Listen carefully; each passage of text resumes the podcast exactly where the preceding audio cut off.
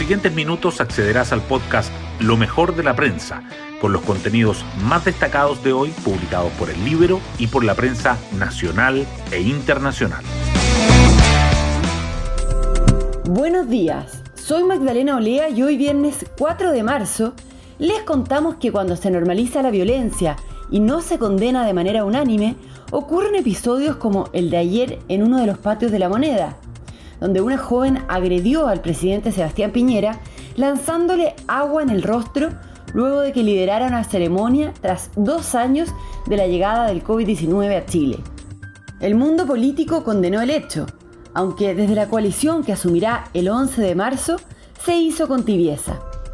Y donde también se vivió un ambiente tenso fue en la Convención Constitucional, en el Pleno se rechazaron 34 de los 40 artículos de la Comisión de Medio Ambiente, liderada por los ecoconstituyentes.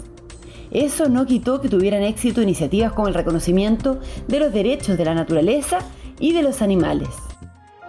Las portadas del día.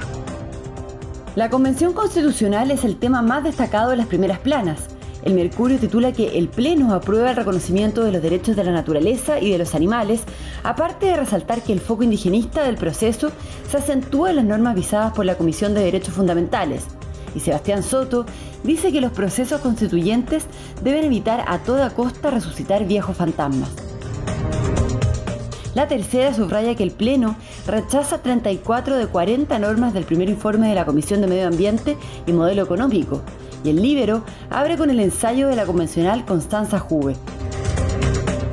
La invasión de Rusia a Ucrania también sigue presente. El Mercurio dice que Moscú y Kiev acuerdan un corredor humanitario, mientras los combates se centran en el control de los puertos, y la tercera agrega que el incendio de la mayor planta nuclear de Europa revive los fantasmas de Chernobyl. La tercera informa que el ex comandante en jefe del ejército no se presenta a declarar y recurre de amparo a la corte. Igualmente destaca que una joven agrede a Piñera y su abuelo se disculpa, y el drama de la isla de Pascua tras 24 meses de cierre y sin fecha para recibir a los turistas. El diario financiero titula que la apertura de cuentas en dólares bate un nuevo récord durante 2021 con un alza de 120%. También resalta el despacho a ley del proyecto que regula el trabajo en aplicaciones y las 11 comunas para evaluar la gestión del presidente Piñera. Además, el Mercurio subraya que Isquia se reúne con las autoridades de la macrozona sur y exponen sus planes para enfrentar la violencia y que el Consejo Fiscal Autónomo sugiere al nuevo gobierno mirar con prudencia las últimas estimaciones de crecimiento anual de Hacienda.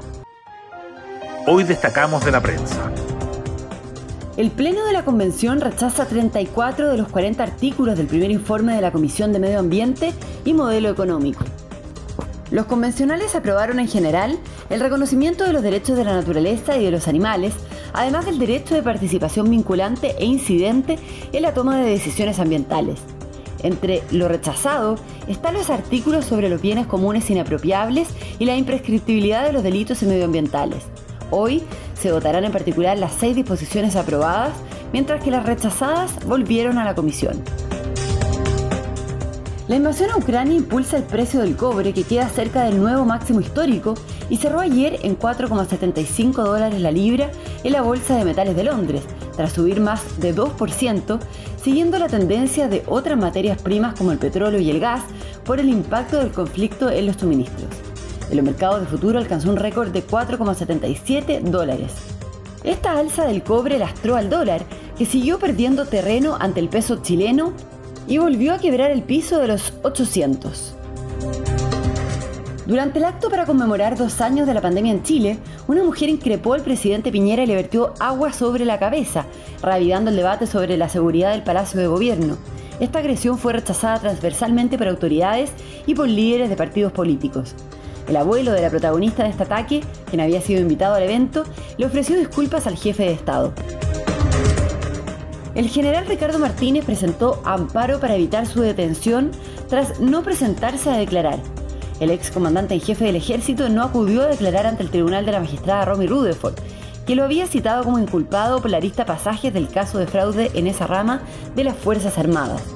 Su abogado presentó un recurso de apelación ante la Corte Marcial para que se reconsidere la petición de declarar en su domicilio y con asistencia legal. Y nos vamos con el postre del día. Trama de detectives, un asesino serial y un gran Robert Pattinson. Esos son los ejes que sostienen a la nueva película de Batman. Elogiada por la crítica, la cinta que debutó ayer en los cines chilenos muestra a un protagonista atormentado que debe resolver el caso que le propone un homicida que aterroriza a Ciudad Gótica. Bueno, yo me despido, espero que tengan un muy buen día viernes y un buen fin de semana y nos volvemos a encontrar el lunes en un nuevo podcast, Lo mejor de la prensa.